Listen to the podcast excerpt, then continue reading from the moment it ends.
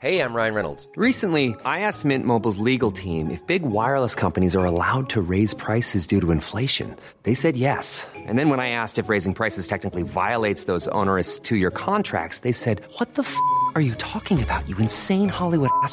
F- So to recap, we're cutting the price of Mint Unlimited from $30 a month to just $15 a month. Give it a try at mintmobile.com slash switch. $45 upfront for three months plus taxes and fees. Promo rate for new customers for limited time. Unlimited more than 40 gigabytes per month. Slows. Full terms at mintmobile.com.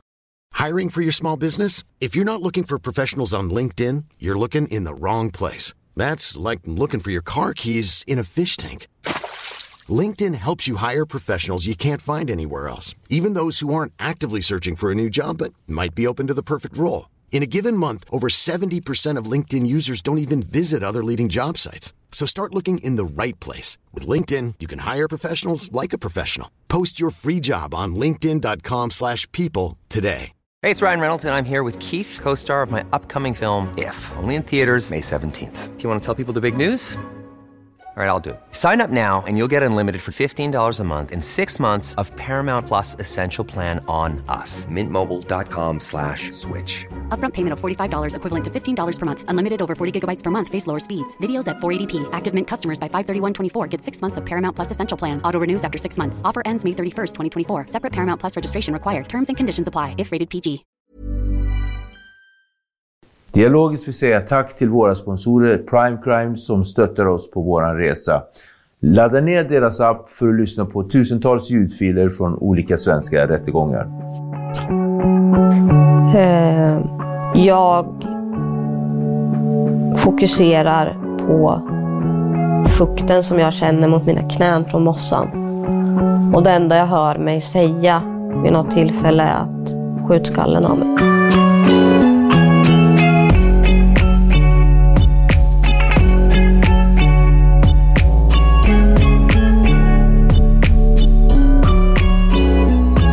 På er och välkommen tillbaka till Dialogiskt. Mitt namn är Viktor och jag är som vanligt er host. Vi är väldigt tacksamma att ni fortsätter subscriba, dela och framförallt tipsa era nära och kära om vår fantastiska kanal. Som sagt, ni är en del av vår livlina.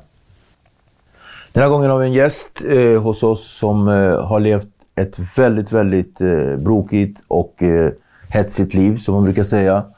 Hon har mot alla odds tagit sig upp för mörkret och är idag en person som hon enligt eh, själv uttrycker det under process och under behandling.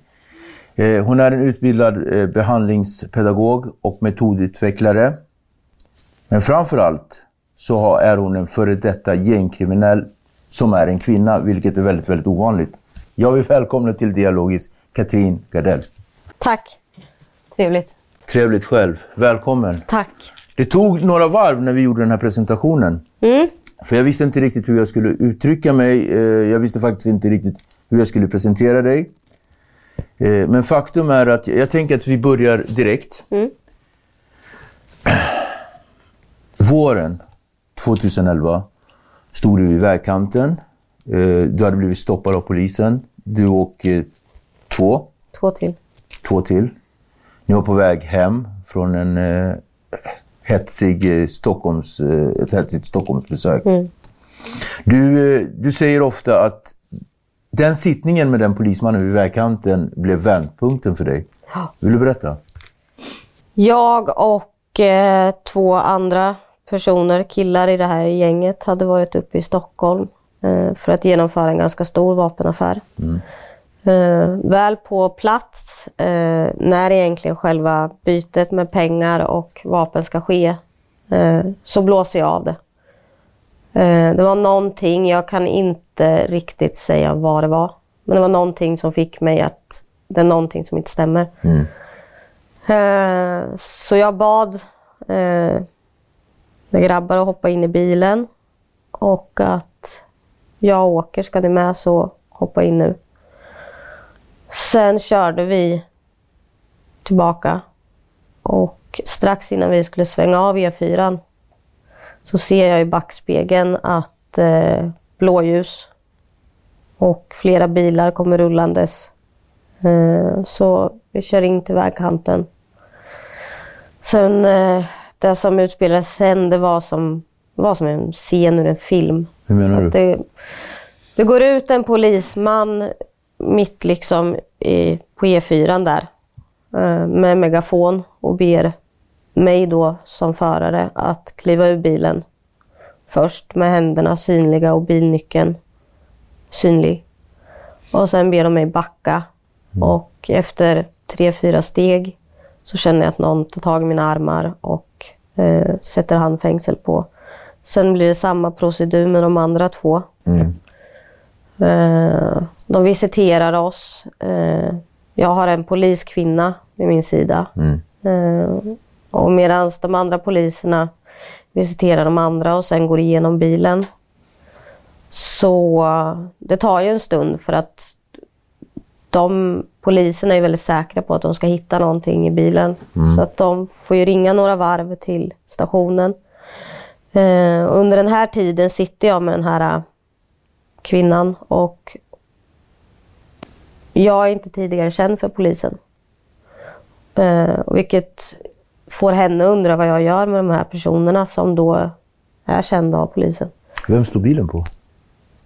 Det var någon av de här, var någon av, eh, det var någon mamma, någon förälder till någon av de här eh, grabbarna. Så det kan ju vara det att anledningen till att det blir det dramatiska Mm. gripandet eller liksom, för att ni var ju, Ja, eller hade ni span?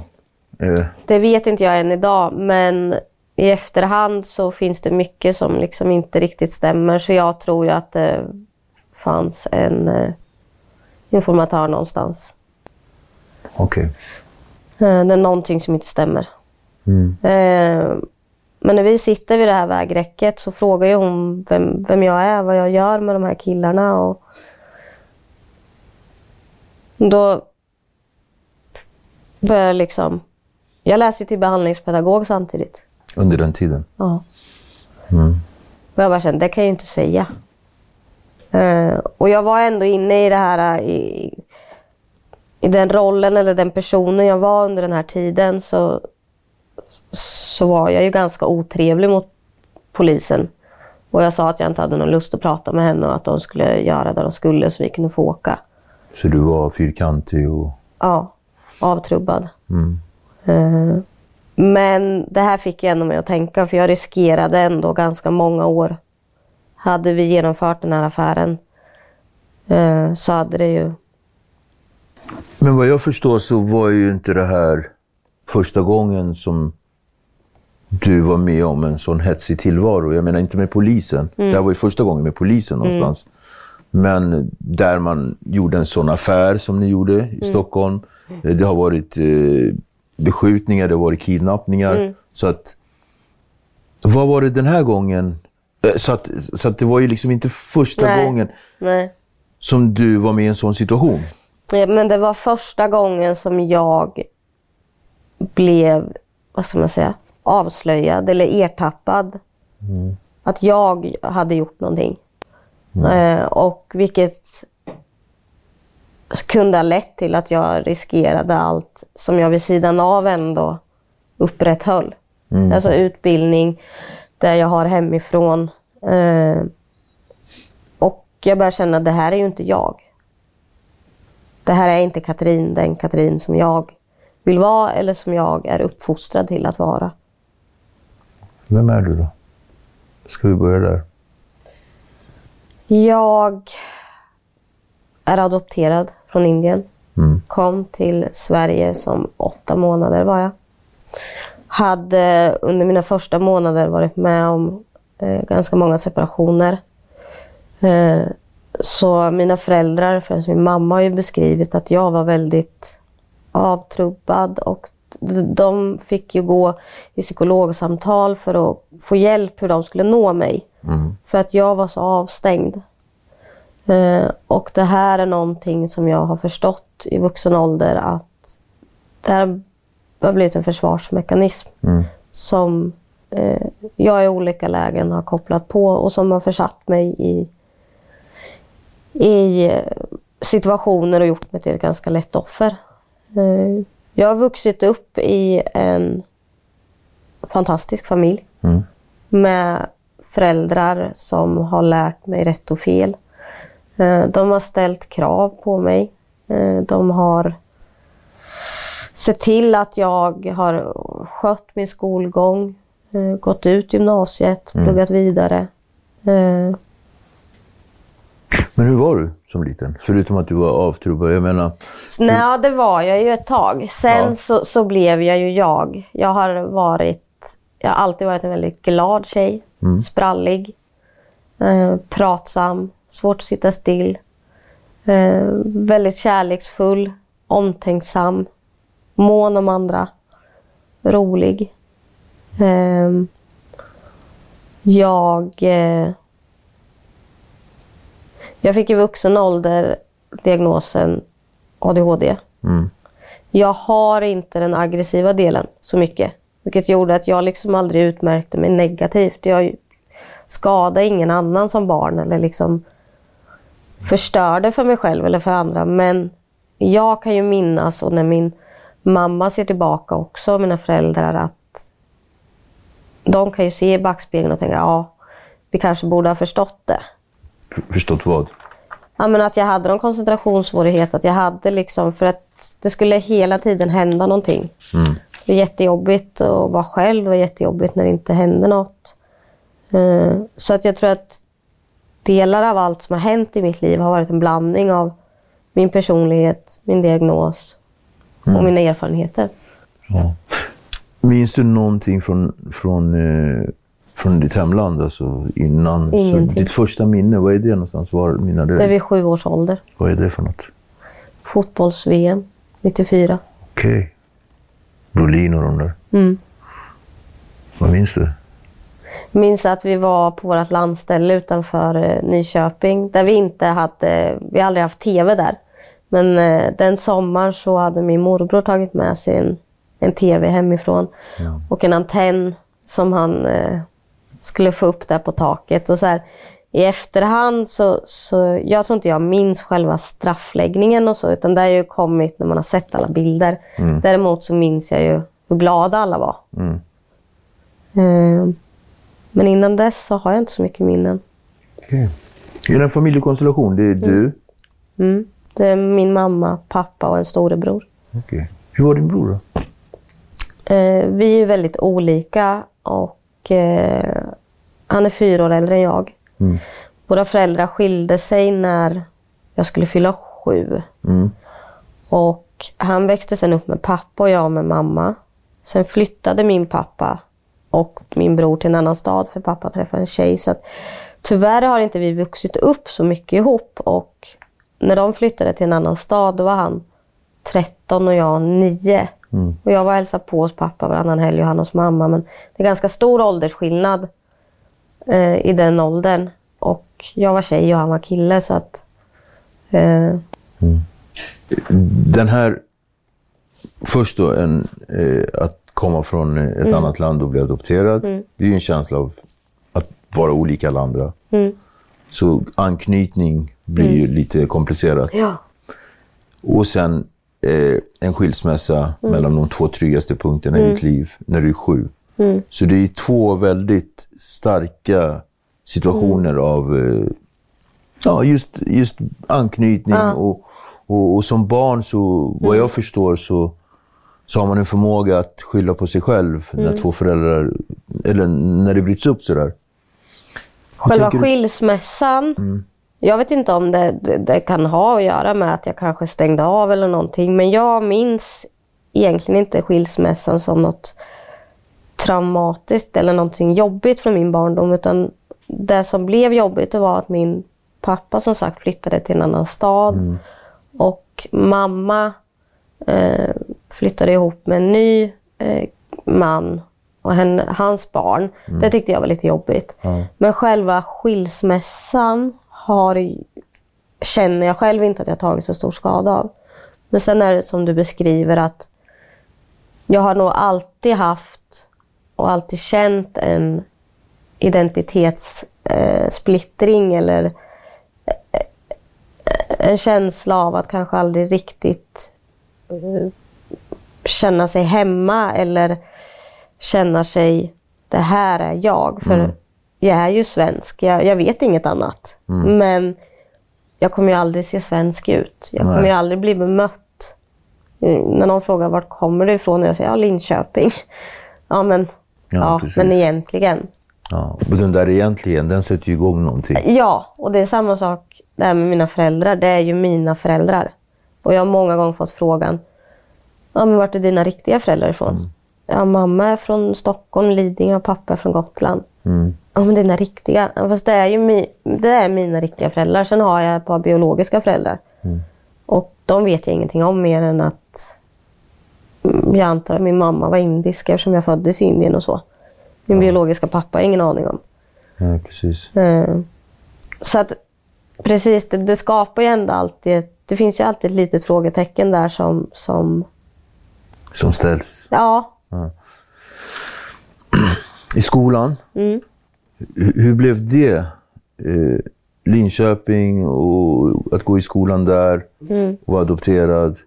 Fanns det många adopterade eller andra som, Eh, där, som du kunde känna någon form av samhörighet med? nej, där jag växte upp mina första sju år Mm. eh, så var det, som jag minns, det var jag och min bror.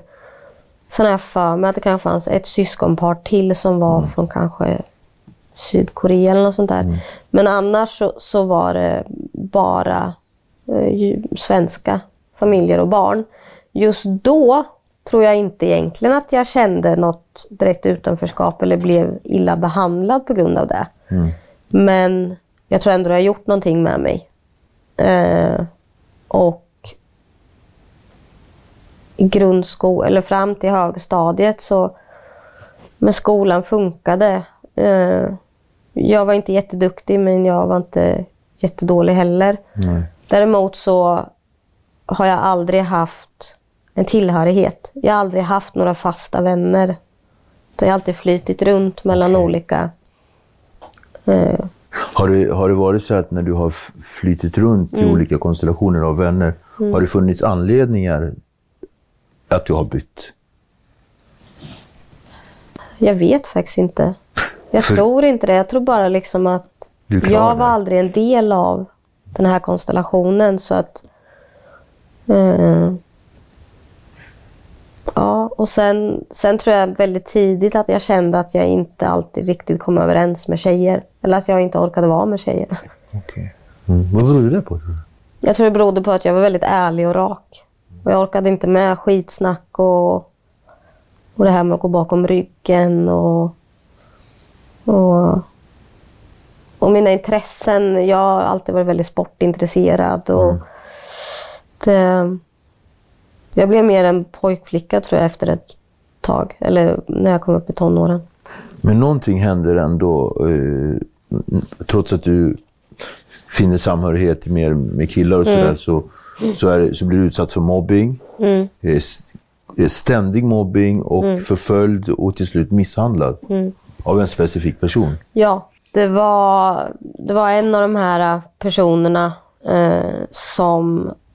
Eh, han gick i min parallellklass, vi gick i åttan då. Och han misshandlade mig vid två tillfällen på skolan. Och vid första tillfället så valde skolan att inte polisanmäla. De kallade bara till ett möte mellan mig och mina föräldrar och den här killen och hans föräldrar. Eh, vilket var väldigt obehagligt. Eh, och det hjälpte ju inte, det fortsatte ju. Eh, mobbningen fortsatte och sen misshandlade han mig ytterligare en gång några veckor senare. Den gången kände sig för skolan tvungna att anmäla.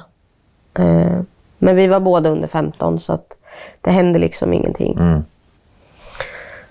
Eh, sen eh, eskalerade hans eh, mobbing mot mig och han eh, våldtog mig Den här killen. mm. i början på sommaren mellan åttan och nian. Hur då? Liksom, alltså ni var inte vänner, utan han bara... Vi... Här, då hade det gått några... Kanske hade gått en, två månader sedan eh, andra misshandeln. Och jag vet inte, jag var väl... På den tiden jag var väldigt naiv. Och trodde väl gott om folk någonstans. Och, eh, det här var som sagt precis i början på sommarlovet och vi var ett gäng som skulle spela fotboll. Och jag hittade inte till, till eller förstod inte riktigt vart vi skulle vara. Så han skulle möta upp mig. Så i efterhand är det jättekonstigt. Och jag kan ju själv skuldbelägga mig. Fast... Så jag mötte ju upp honom utanför honom. Eh, och han sa att han inte var klar. Att jag skulle vänta i hallen. Och så jag gick väl in då och så stod där. Och sen så började han hålla på. Och till en början så gjorde jag motstånd och sa ifrån. Och det vet jag att jag gjorde. Mm. Sen eh, tror jag stängde av. Jag frös.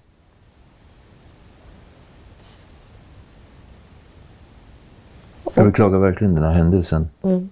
Och jag vill börja med att säga att det är aldrig ditt fel om någon, när någon gör en sån här sak på dig. Så det, är någon, det är någonstans som jag tycker att du borde ta med dig. Men det har du väl förmodligen redan fått höra? Ja, jag har, jag har ju förstått det med åren, men där och då så valde jag också att inte berätta något för någon.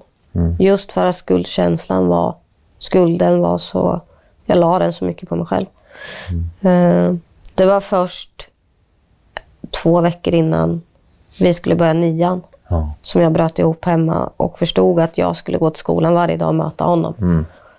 Och då Efter den här händelsen, när ni är i lägenheten, vad är det som händer? Skiljs ni åt eller vad, är Ja, det? jag går bara hem, Du går bara hem. vet jag. Hur mådde du? Det kanske är en dum fråga. Men jag tänker det är viktigt för oss. Jag tror jag var väldigt tom. Min mamma berättade, sen när, när jag berättade det här några månader senare, hon minns den dagen. För att jag hade ju sagt att jag skulle iväg och spela fotboll. Men jag kom ju hem betydligt tidigare än vad jag... Min mamma var sjuk den dagen. Eh, Så hon var hemma och låg i sin säng. Och jag hade kommit fram till, eh, till hennes rum, till dörröppningen. Så hade jag bara stått och tittat. Var helt tom. Då hade mamma frågat ifall det hade hänt något. Eller liksom, och jag hade väl bara svarat nej och sen gått därifrån. Ehm, och under våren då när jag blev misshandlad så hade jag ju börjat utveckla ett självskadebeteende. Där jag skadade mig själv fysiskt. På vilket sätt? Jag skar mig. Jag slog sönder knogarna. Dunkade huvudet i väggen. Och uttryckte någon, någon form av frustration. Det var ju för att bedöva den psykiska smärtan. Berätta om den psykiska smärtan då. Vad var det för tankar du hade? Alltså jag blev ju matad dagligen med hur ja, men äcklig jag var, hur smal eh, och mycket anspelningar på min hudfärg. Eh, och att jag liksom har varit oönskad sedan jag föddes eftersom att jag är adopterad. Alltså min biologiska mamma vill inte ha mig. Så att jag hade nog väldigt låga tankar om mig själv och kände väl inte att jag var värd något. Och efter den här våldtäkten så eskalerade ju mina självskadeproblem och jag började liksom även tänka på att ta livet av mig. Jag vet att jag hade bestämt att hade den här killen gjort mig gravid så skulle jag hoppa framför tåget. Nu blev jag inte det, men eh, självmordstankarna fortsatte. De fanns där. Och innan nian precis så bryter du ihop. och berättar för min mamma och pappa. Och det görs en polisanmälan. Eh, det, vi bestämmer att jag ska få byta skola. Eh, det sätts igång en polisutredning som pågår i tre månader.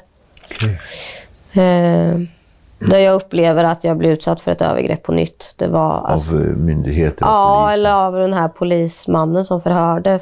För det första så nekade han min mamma att få följa med Ja. in på förhöret. Ja. Och min mamma har ingen erfarenhet av poliser. Nej, och, och hon litade ju på hans kompetens.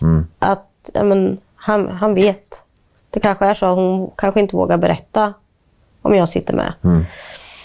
Eh, och det här förhöret, det är som man ofta läser om att vad hade du på dig? Var du säker på att du sa nej?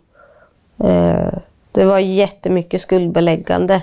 Det sättet att uttrycka sig som polisen gjorde gav dig mer känsla av att det här var ditt fel. Ja. Ja. Och det här var ju egentligen min första kontakt så med polisen också. Eh, och när jag väl då kände att jag hade ju tagit mig mod att berätta. Att faktiskt kanske komma ur den här skuldfällan lite och faktiskt, nej men jag har blivit utsatt. Det liksom, det raserades ju. Och samtidigt som den här polisanmälan upprättades så blev jag också remitterad till en eh, BUP-enhet i Linköping som just då jobbar specifikt med sexuella övergrepp och trauman och så. Och det, dit skulle jag gå en gång i veckan och prata. Men i efterhand fick jag veta att det skedde ett missförstånd mellan polisen och psykologen. Så hon talade om för mig att jag fick inte prata om den här våldtäkten Oj. under tiden polisutredningen pågick. Så jag gick dit en gång i veckan under två och en halv månad. Och ni pratar om något annat? Och vi pratade om andra saker. Så att sen när då polisutredningen lades ju ner exakt ett halvår efter det hände. Då fick jag börja prata. Och då, Tilliten. ja, alltså den fanns inte och jag hade ju börjat förtränga. Jag, min, jag mindes ju inte riktigt heller. Jag hade kunnat ge en ganska detaljerad berättelse för polisen. Eh, men nu hamnar jag i det här att ja, nu minns, mindes jag ju inte riktigt. Stämde verkligen det jag sa då? Du ifrågasätter ditt eget omdöme med deras hjälp. Jag förstår. Och i den här vevan då så blir mina självmordstankar eh, värre och värre och min självskadebeteende värre. Och eh, några månader senare så försöker jag ta livet av mig första gången. Med alkohol och tabletter. Jag hade fått utskrivet eh, sömntabletter som, jag hade, som min mamma hade hand om. Men som jag fick en varje kväll. Då hade jag sparat dem ganska länge. Och så hade jag hittat den här förpackningen som mamma trodde att hon hade gömt. Ehm. Och samma sak med mitt andra självmordsförsök som sen var några månader senare. När min mamma hittade mig hemma medvetslös. Efter att jag hade tagit massa sömntabletter. Fick de igång dig på plats? Som ju, nej, för mamma, jag var vid medvetande, eller alltså jag var inte kontaktbar men jag var helt borta och mamma ringde som jag minns det. Och då fick hon att de skulle åka upp med mig. Så de, mamma åkte upp med mig. Eh, och det var också en sån där sak när jag vaknade upp där uppe och förstod liksom vad som hade hänt. Och, och läkaren frågade mig Kan vi släppa hem dig? Ja. Just där och då så, så hade jag inga planer på att faktiskt ta, ta mitt liv i, eller försöka igen. Men jag kunde lika gärna ha Gjort det? gjort det och då, då är det klart jag vill hem. Och det kan jag också känna liksom vilket svek. Att låta mig då ta det beslutet själv. Eh, Så gång på gång får du en känsla och, och ett intryck av att samhället runt omkring dig, de som ska hålla dig, eh, alltså hålla om dig och ta hand om dig och värna för din Mm. säkerhet och, och sådär. Det är bara svek från dem. Ja. Samhället, socialen. Eh, alltså socialen, polis. det är också spännande att socialen var aldrig inkopplad. Okej, så, men jag tänker om BUP, blir inte de inkopplade nej, i, i den här nej, utredningen? det blev inte det. För att det här var faktiskt en fråga som jag fick... Jag föreläste i Göteborg för ett och ett halvt år sedan. För bland annat socialtjänsten. Ja. Då fick jag den frågan ifall jag, eller vi någon gång, jag och min familj var aktuella för SOS. Men eh, och det här är också, tycker jag, ett glapp i samhället. Att man ansåg att mina föräldrar, Varför? de är resursstarka. På pappret, ja. Men, men med deras bakgrund, som då inte har haft någon som helst psykisk ohälsa på det här sättet, något med rättsväsendet att göra. Det, så att jag, och det har jag och mamma pratat om i efterhand, att det kanske hade varit bra för dem att faktiskt, inte för att omhänderta mig eller att det var fara för mig så, men att stärka mina Ja, föräldrar. Hur, de, hur ska de stötta Precis. mig? Precis. Ehm, för hade vi bott i ett annat område i Linköping, eller hade mina föräldrar på pappret kanske inte, eller haft det jobben de hade, då hade vi nog blivit föremål, då hade jag blivit föremål för socialtjänsten. Så att det, jag upplevde under många, många år att de enda vuxna som verkligen fanns där och stod Det var upp för mig, det föräldrar. var mina föräldrar. Och den här gärningsmannen, förövaren, Han gick ju kvar på den där skolan. Jag har förstått i efterhand när jag har mött eh, personal eller lärare som jobbar på den skolan att de mörkade ju allting. Eh, de fick det låta som att jag hade flyttat, bytt skola. Eh, den här skolan som jag gick på var en friskola där det var alltså där passar du inte in om du har problem eller om du har svårt för att lära dig. Eller, eh, och den här killen fortsatte sitt liv. Jag fick veta för några år sedan att eh, 2011 blev han dömd till två och ett halvt års fängelse för våldtäkt, barnpornografi, barnpornografibrott och sånt. Så att om man ska vara väldigt, väldigt så här hårdragen, Mm. vilket man bör vara i det här fallet, du fattar vart jag vill komma, Mm. så hade det kunnat förhindras för länge sedan. Det som hände Ja. nyligen. Ja. Eller ja, nyligen. Jag tänker att eh, jag var väl hans första offer för att jag, jag laddade ju hem den här domen när jag fick veta det här. Eh, och då har man ju hittat hårddiskar med bilder och sånt från hösten, början på hösten 2002. Han våldtog mig i juni. Okej. Och då var han... Han hade precis fyllt 15. Men det, det var också en sån där grej som Wow. som hörde till att ja, men han hade ju precis fyllt 15. Ja, jag fattar. Men det spelar ingen roll. Bara, men varför har man då en 15-års... Eller liksom en, då är du straffmyndig. Och att jag då inte hade fyllt 15, men det var ju bara några månader emellan. Så det var också... Det var mycket sådana här alltså, små saker. Vad känner du när du pratar om det här? Alltså, vad känner du just nu? Eller är det här någonting som du... Jag Du så har van. ju... Eller? Det låter ju hemskt att säga, men ja, på sätt och vis. Samtidigt så, för att kunna sitta här idag och prata om allting, både det här med, med mobbing och utsatt sexuella övergrepp och även min tid i gängkriminalitet så har det ju krävt många, många år av eh, behandling, terapi. Jag har ju gått hos psykologer eller samtalsterapeuter sedan jag var 14 år. Även perioder när jag har mått bra eller det har varit stabilt i mitt liv så har jag fortfarande gått och pratat. Och jag har vid flera tillfällen eh, med jämna mellanrum gått olika traumabehandlingar eh, för att bearbeta eh, bland annat den här våldtäkten har jag för vissa perioder, vissa dagar så berörs jag kanske inte så mycket av det medan vissa dagar eh, hör jag eller ser jag något om en våldtäkt så, så bryter jag ihop. Medan vissa dagar, som idag kanske, går rätt bra att prata om. Men att kunna sitta så här, det krävs att man har Bearbetat en hel del. Ja, för att det kommer ju vara tufft kanske när jag går utanför den här dörren. Eh, eller det kanske blir tufft om några dagar.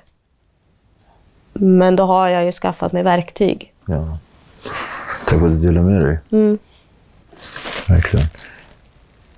Vi går vidare. Mm. Alltså, vid den här tidpunkten, då, om, vi, om vi är där vid 16, Mm. ett år efter den här, eh, det här, den här våldtäkten och, och, så, och den, och den här processen, Mm. rättsliga processen med allting som händer kring det.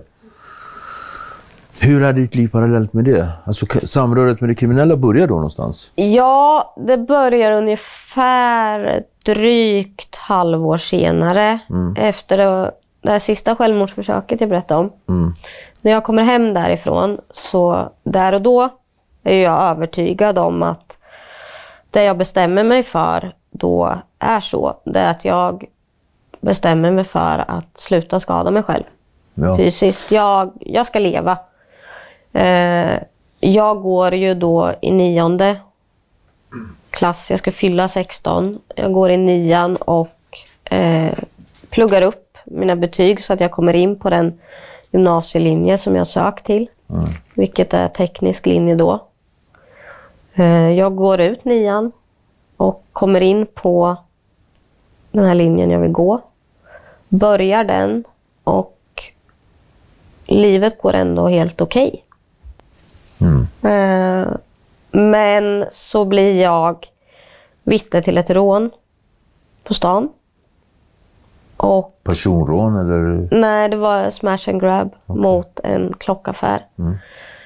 Eh, det var aldrig så att jag blev kallad som vittne upp på polisförhör eller det blev aldrig någon rättsprocess som jag var delaktig i. Däremot så, så eh,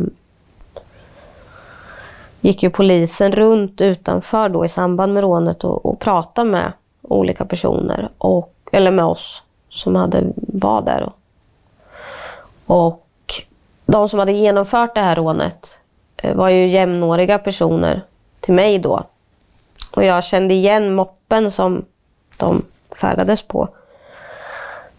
Och några veckor efter den här händelsen så, så är jag på väg till fritidsgård. Mm. Och blir stoppad av eh, några killar som hotar mig. Och det här eh, eskalerar och jag blir hotad en längre tid. Jag blir förföljd. Jag, de kommer fram till mig på stan och spottar på mig. Eh, folk skriver. Eh, vid något tillfälle så fick en glasflaska kastad mot mig. På den här tiden så anmälde jag och mina föräldrar, vi anmälde allt. Okej. Och där och då så hade jag ett väldigt fint samarbete. Eller hade en väl, alltså polisen, ungdomspolisen i Linköping där och då var en grupp där som försökte göra allt de kunde. De skjutsade mig till skolan och de hämtade mig och de såg till att vi fick ett nummer som vi kunde, jag och min mamma kunde ringa till när som helst. Eh, men det räckte inte. För att de som hotade mig, och jag tror att många kan känna igen det, att de här personerna, det är ju egentligen inte olagligt att gå efter mig på stan. Men det är ju tillräckligt för att skapa en otrygghet för mig. Eh, och de här polisanmälningarna ledde ju aldrig någonstans och man kunde ju aldrig bevisa vem som satt på andra sidan datorn. Nej. Så under den här tiden började jag eh, umgås med personer som jag visste också var kriminella. S- samtidigt som du hade samarbete med polisen? Ja, men jag talade också om för dem efter ett tag när jag kände att polisen kan inte skydda mig. Och jag var urless på det. För anmälningen efter anmälningen lades ner. De här personerna var ändå väldigt kända. Okej, ja.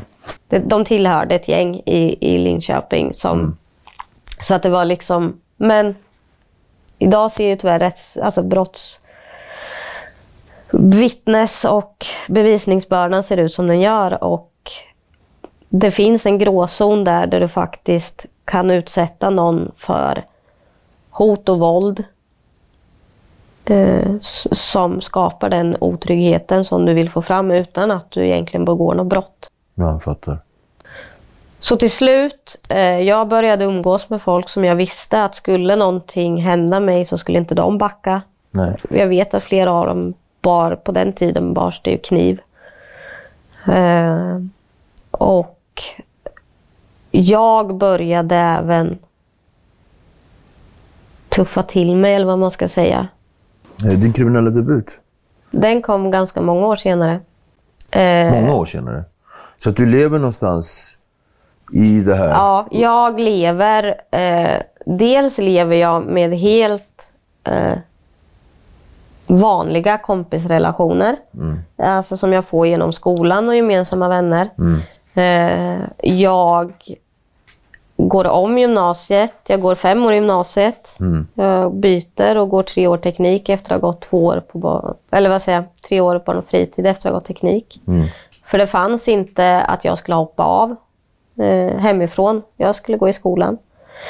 Eh, och de här personerna då som... Jag kunde ju inte ta hem vem som helst. Det hade inte min mamma, eller hade liksom inte varit accepterat. Så att jag döljer ju delar av min bekantskapskrets under många år. Och när jag flyttar hemifrån eh, så möjliggör ju det också att mitt umgänge med kriminella personer ökar. Ja. Eh, och jag börjar umgås med väldigt högt uppsatta eh, personer inom, vad ska, eller välkända eh, nätverk. Och vad har du för roll då? Förutom att du umgås med dem. Jag menar, hur insyltad är du själv? I det, här, I det här läget så är jag inte alls insyltad. Däremot så kliver jag in eh, tillsammans med en nära vän till mig som har en ganska hög position och som är respekterad. Jag är inte hans flickvän utan vi kallar mig för hans syster. Vilket gör också att jag kommer in med en ganska hög på en ganska hög nivå. Eller liksom, jag kommer inte in som ett klassiskt gängluder som sitter och är där för att... Och... Ja. Så att det här gör ju också att jag får ju kontakt med personer i, i kriminella nätverk både i Sverige och utanför Sveriges gränser. Och har under en lång tid bara ett umgänge med de här personerna. Fast någonstans så måste ju det där, bara ett umgänge, övergå till Ja. aktiv... eh, Och det gör det 2010. Okej.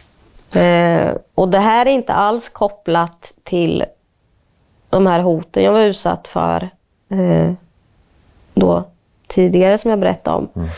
Eh, för att den delen tog slut genom att jag själv bestämde träff med en av de här personerna.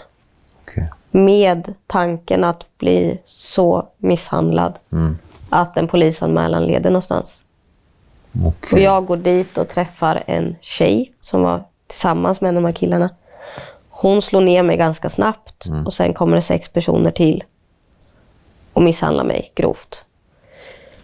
Hon blir sen dömd och det rinner liksom ut i sanden. Men de här personerna, det här, det, just det här gänget finns ju kvar i Linköping. Jag stöter ju fortfarande på dem. Eh, men jag som sagt, jag läser vidare, jag pluggar. Sen 2010 så går jag igenom en separation från ett ex. Och just separationer är väldigt tuffa för mig. Och jag har inte skadat mig själv fysiskt sen den dagen jag bestämde. Men jag har ju bytt ut det. Få folk att skada dig. Ja, och utsätta mig. Det blir väldigt destruktivt. Jag utsätter mig för faror. Jag kunde stå eh, framför en gängledare och visa noll respekt och vara väldigt provokativ. Eh, och jag fick genom en bekant som jag började umgås med, och, vilket var väldigt destruktivt. Och han hade precis gått med i ett kriminellt nätverk. Och jag följde med dit. Så det var inte samma kriminella nätverk Nej. som innan? Det här är en annan stad, det är inte i Linköping. Nej. Och samtidigt så läser jag till behandlingspedagog. Samtidigt så även om jag inte bor hemma så har jag ju ändå min familj och, och en annan sida av mig själv som jag vill upprätta. Eh, vilket gör att mitt umgänge med, de här, med det här nätverket syns aldrig utåt. Jag visar mig inte, jag går inte ut med dem och festar. Jag syns inte ute utan jag är i den lägenheten. De enda som visste att jag tillhörde, det var ett annat kriminellt nätverk som de låg i krig med. Och om vi ska bara Mm. precis punktmarkera det du säger, så är det att konflikten mellan Black Cobra och Outlaws, som de heter, hade påbörjats eh, ungefär ett år innan du Ja. klev in i det här fallet Outlaws. Eh, vad hade du för ställning just då? För det är ju precis vid den här tidpunkten. ja det. Vad hade du för ställning? Jag kom in, jag hade aldrig tagit en drog i hela mitt liv. Nej. Ja. Fast, fast nu hade ju du... Nu kom jag in där och till skillnad från de här andra grabbarna så hade jag en hjärna. Jag kunde ju tänka, planera saker. Vilket gjorde att när de satt och pratade till en början och jag började lägga mig i, eller vad man ska säga. Så kom du med Vassares förslag. Precis. Eh, så att jag satt egentligen och planerade saker. Jag genomförde aldrig någonting förrän där vi började, den här vapenaffären. Men fram till dess så var det ju några månader där jag egentligen bara sitter bakom kulisserna. Så egentligen går det inte så snabbt som man vill få det... Eller, så- så- alltså, det går inte så snabbt. Det är inte att det är från Nej. precis när du kliver in, utan du har hållit på och varit eh, under, i periferin och Ja. eh, hållit i trådarna länge. Eller, Länge, ja, ett- men under år. och, och det är ju ingenting jag aktivt märker tror jag. Nej. Att jag kan ju inte säga till dig idag att här klev jag in. Mm. Däremot kan jag ju säga när jag klev ur. Men jag vet egentligen inte när jag klev in. Däremot så förstår jag ju att eh, några veckor innan vi blir stoppade av polisen på E4 så blir ju jag beskjuten. Mm. När du är ute med hunden va? Ja, eh, en av de här, en i, eh, en av de här grabbarna har ju en hund. Mm. Eh, och jag ska gå ut och rasta den. Och jag vet att de säger, men ta på dig en, en väst. Mm. Eh, Men äh, jag ska ju bara gå ut med henne på gården. Eh, och då så är ju den här gården och buskarna precis vid en vänd hållplats som det brukar vara vid lägenhetshus. Och när jag går där med hunden så kommer det en bil och åker ner och snurrar, drar ner rutan och skjuter tre skott mot mig. Jag blir inte träffad.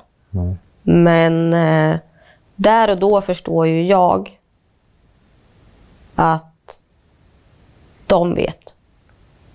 Att Outlaws, eller inte Outlaws, att Black Cobra, nu vet de att jag, Använder. ja, Använder du outlaws. Och samtidigt som det här pågår och samtidigt som jag umgås med de här personerna så bor ju jag ändå i Linköping. Mm. Jag rör mig ju ändå i Linköping. Och på, ute på krogar och så. Som på den tiden ägdes och styrdes mycket av just Black Cobra. Och ledaren för Black Cobra eh, och jag hamnar i... Så i efterhand tror jag att det blir som en vendetta. Mot varandra. Ja, Okej, nu är du ju aktiv. Så att nu är det ju ett fullskaligt krig mellan dig och en till person. Ja. Mm. Två eh, konstellationer, alltså två, två gäng, två nätverk. Vad händer då? Vad är det liksom, hur går kriget till? Hur planerar du? Hur går du tillväga? Manövrar? samtidigt som, som jag nu när du säger det sådär, jag, menar, jag har ju fortfarande ibland svårt att se att, att jag har varit där. Fast det har verkligen. du. Ja, jag, jag har ju det. För jag var på väg att säga, ja, men jag hjälpte dem med att planera. Samtidigt så, nej. Ja, fast det var ju innan. Ja. Det var typ innan, innan du... Någonstans har ju polletten trillat ner att du... Ja. Det måste du enligt dig själv då, så som du sa när du var ute och gick med hunden. När du blev beskjut- beskjuten, då fattar ju du. Ja. Och man är, eller man, jag ska inte säga man, men jag var så jävla avtrubbad. Och som när vi pratade förut, så det här med den här fyrkanten, att, att för att överleva eller för att kunna leva i, i det här så behöver du stänga av delar av dig. Vissa kanske inte ens har de delarna att stänga av, men jag hade ju det. Eh, vilket gjorde att jag blev väldigt kall och rå. Jag kunde ju som sagt, och det var jag tror det som skapade också den här vendettan mellan mig och den här ledaren, att jag hade ingen som helst respekt för honom. Nej. Och det, det tålde ju inte han. Nej. Jag som då kvinna och ja, men, liten och Men var du ledare i Outlaws? Nej. Nej. nej, det var jag inte. Men du hade en väldigt framstående... Vad var ledaren då i allt det här? Ja, de var ju... De... Så, så många av de här, eh, speciellt som vi ser idag, de här stadsdelsnätverken och gängen. Jag kan ju uppleva att det är många som springer runt och ska visa sig stora och hävda sig på olika sätt. Men de har inte en aning om vad de pysslar med. Vilket jag upplever många gånger att det var väldigt så här, vi har si och så och vi springer ut och gör det nu och, och han är arg på mig och honom ska vi plocka och Men du har ju ett krig med en annan person som var ganska utstående i förra gänget, i River Clover. Så ledaren för ditt gäng Outlaws, vad hade han för ställning i, era, i eran eh, kontrovers? Jag tror inte riktigt att jag eh, talade om. Jag tror jag behöll det ganska mycket för mig själv. För att någonstans i allt det här eh, så har jag... Jag menar, jag hade ju även kontakter som sagt i andra nätverk i andra delar av Sverige. Som jag lätt hade kanske kunnat säga det här och det här hände. Men samtidigt så, så visste jag ju också om min egen del i det. Att står jag och kallar en gängledare för horunge Ja. och att han inte är man nog att sätta en kula i huvudet på mig. Då kan inte jag sen springa till någon annan ledare och be om deras beskydd eller hjälp. Ja, det förstår jag. Men de måste väl ändå ha märkt? Nej, Nej. för att jag umgicks ju inte med dem ute. Jag var ju själv ute i Linköping när jag mötte den här Okej. ledaren. Jag förstår. Skenavrättning och kidnappning. Vad var det som hände där? Hur, hur liksom... Hör det ihop med det här? Ja, det hör, det, det hör ihop med min konflikt med honom. För att skenavrättningen som jag blev utsatt för, den sker efter att jag har klivit ut Outlaws. Det, den händer efter att Outlaws har lösts upp.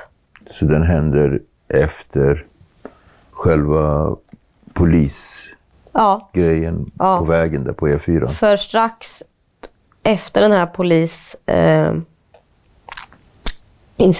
så sker det ju en skottlösning och en uppgörelse mellan Outlaws och Black Cobra i Norrköping. Och den löser ju upp Outlaws i Norrköping. Flera försvinner, några åker in, några går under jorden. Och jag kunde glida ur. Okej. Men samtidigt så var jag fortfarande kvar i Linköping. Jag hade ju haft det här dubbellivet som egentligen bara de här kriminella nätverken visste om. Ehm, vilket gjorde att jag stötte ihop med den här personen vid några tillfällen.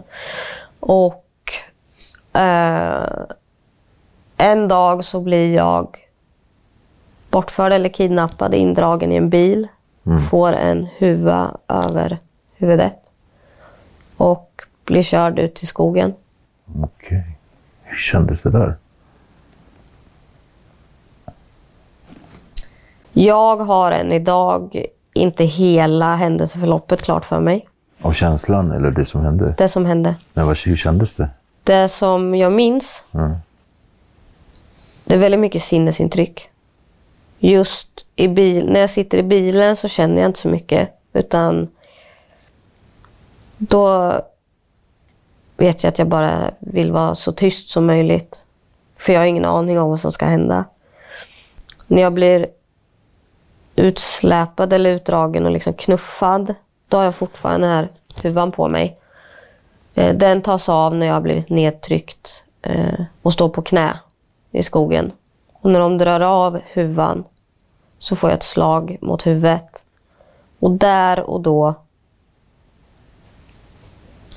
stänger jag av, eller vad man ska säga.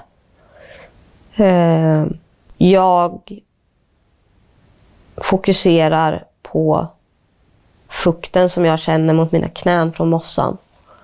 Och det enda jag hör mig säga vid något tillfälle är att skjut skallen av mig. Så det var den känslan? Mm. Du var så rädd?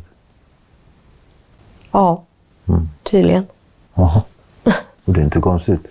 Eh, det blev inte så att jag satt och bad om att inte bli skjuten eller att försökte mig ta mig ur situationen utan jag minns liksom solstrålarna som går igenom träden så här som kan vara i, ett sko- i en skog. Och knarret från all, alla träd. Och liksom hör min röst säga skjut blåskallen av mig eller skjut huvudet av mig. Vad var det som gjorde att man kidnappade och skenavrättade dig då? Eller och hade, vad var det som gjorde att du var i den här situationen? Var det den? Jag tror det. Du tror det? Mm. Men du vet inte än idag? Nej. Hur kommer du därifrån? Lämnar man dig där? Nej. Eh, man tryckte av, Ett skott? men den var inte laddad. Så det klickade? Så jag klickade. Och det där klicket, det förföljer mig. Eh, man kör in mig igen och släpper mig. Jag vet inte var, jag minns inte vart.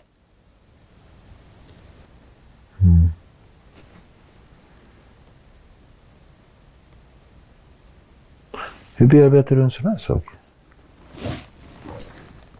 Jag eh, bearbetade faktiskt inte den eh, på många, många år. Och idag? Idag har jag nyligen gått en eh, PTSD och en traumabehandling för just den här skenavrättningen. Anledningen till att jag inte har gjort det tidigare eh, med tanke på det jag berättat, att jag ändå bearbetat mycket, jag har gått hos psykologer och så. Det är att så länge den här personen levde Så var du beredd? Ja. Då kunde inte jag... Jag kunde inte låta mig själv släppa fram det här. Eh, han dog eh, i slutet av 2019. Mördad? Ja, skjuten. Och precis efter den, den händelsen så gick jag som på moln i kanske tre veckor. Ja, det var, det var sån frihetskänsla. Sen började ju minnena komma ifatt. Och jag vågade inte somna på kvällarna för så fort jag var på väg att somna så hör jag det här klicket. Eller de här tre skotten. Eh, så då gick jag en traumabehandling i början på 2020. Eh, och sen som sagt nu har jag nyligen eh, gått en till traumabehandling för det. Som jag inte är riktigt klar med. Okej.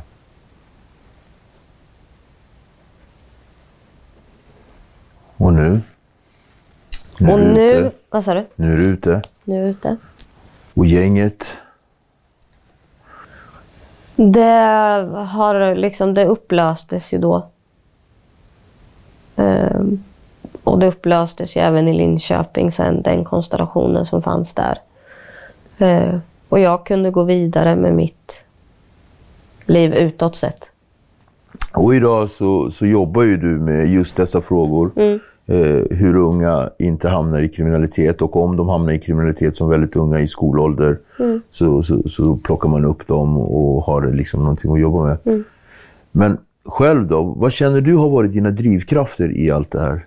Och, och vägen tillbaka? Grunden har ju ändå varit eh, den grunden som jag har fått hemifrån. Min eh, livlina, eller liksom min väg ur, fanns ju egentligen hela tiden parallellt. Just genom att jag faktiskt utbildade mig och jobbade. Jag har ju ändå jobbat eh, med ungdomar i 14 år snart. Eh, jag jobbade ju två år med ungdomar. Sen pluggade jag. Samtidigt så har du Ja, varit aktiv de kriminell. här, ja, jag jobbade i två år. Då var jag inte det. Sen var det när jag pluggade. Det var då jag var det. Ja. Vilket är... Ja. Eller hur, hur tänker du? Jag menar, Jag vet, vet inte. inte. Jag, jag, hur jag ska uttrycka Jag själv, eh, Mm. jag fattar ju någonstans. Men eh, dilemmat i din utbildning. Jag fråntar dig inte din Mm. nej, din nej, nej. Det kompetens. förstår jag. Nej. Men du Men- fattar ju själv hur jag menar. Och jag tror det enda liksom svaret jag har hittat i det är att det har funnits och kanske alltid kommer att finnas två sidor av mig. Eh, där den ena sidan är väldigt destruktiv. Och eh, den har ju självklart med åren minskat. Som jag nämnde för dig tidigare så diagnostiserades jag med ADHD 2012. Så att och med det fick jag medicinering som, som har funkat väldigt bra för mig. Eh, för jag är väldigt hyper annars. och eh, Jag har familj, jag har barn. Eh, men absolut, de här två åren som jag samtidigt utbildade mig och verkligen inte lärde som jag levde Nej. väljer jag nog ändå att, att vända på till att det ena utesluter inte det andra. Och ibland kan det vara så att det är en transportsträcka ur någonting. Eh, Där, och det tror jag ofta man missar när man försöker hjälpa ungdomar. Att du, du kräver att de ska lämna allting liksom över en natt. Och så får man inte göra några misstag på vägen. Och det funkar liksom inte så. Och jag tror också att utan mina egna erfarenheter, både som offer men också som gängkriminell, så har jag ju också fått förståelse för saker som jag aldrig någonsin hade kunnat få annars. Eh, för vissa saker kan man inte läsa sig till. Och det är någonting som jag ofta upplever att, att ungdomar framförallt känner av. Och många ungdomar som jag har hjälpt eller funnits för har, eh, har det liksom speglats i. Har du försonats med dig själv? Ja. Men jag kommer alltid känna en eh, skuld gentemot mina föräldrar. Har du försonats med dina förövare? Nej. Finns det någon tanke på att göra det? Jag, vet, jag tror att eh, försonas jag med det, eller med dem, så underminerar jag mig själv. Det, jag tror att det, det bästa jag kan göra för mig själv och, och för att komma framåt, det är att inte låta det ta över. Eller liksom låta det hindra mig framåt. Sen har jag accepterat att jag både har fysiska och psykiska skador så, som alltid kommer eh, begränsa mig. Eh, och jag måste få falla ibland. Jag måste få bryta ihop och komma igen. Men jag vill inte försonas. Jag förstår. Tack för att du kom. Tack för att jag fick Jag komma. vill verkligen önska dig en god lycka och bra fortsättning Tack. resten av ditt liv. Och detsamma. Hoppas att du får verkligen leva i frid. Ja, Tack. tack.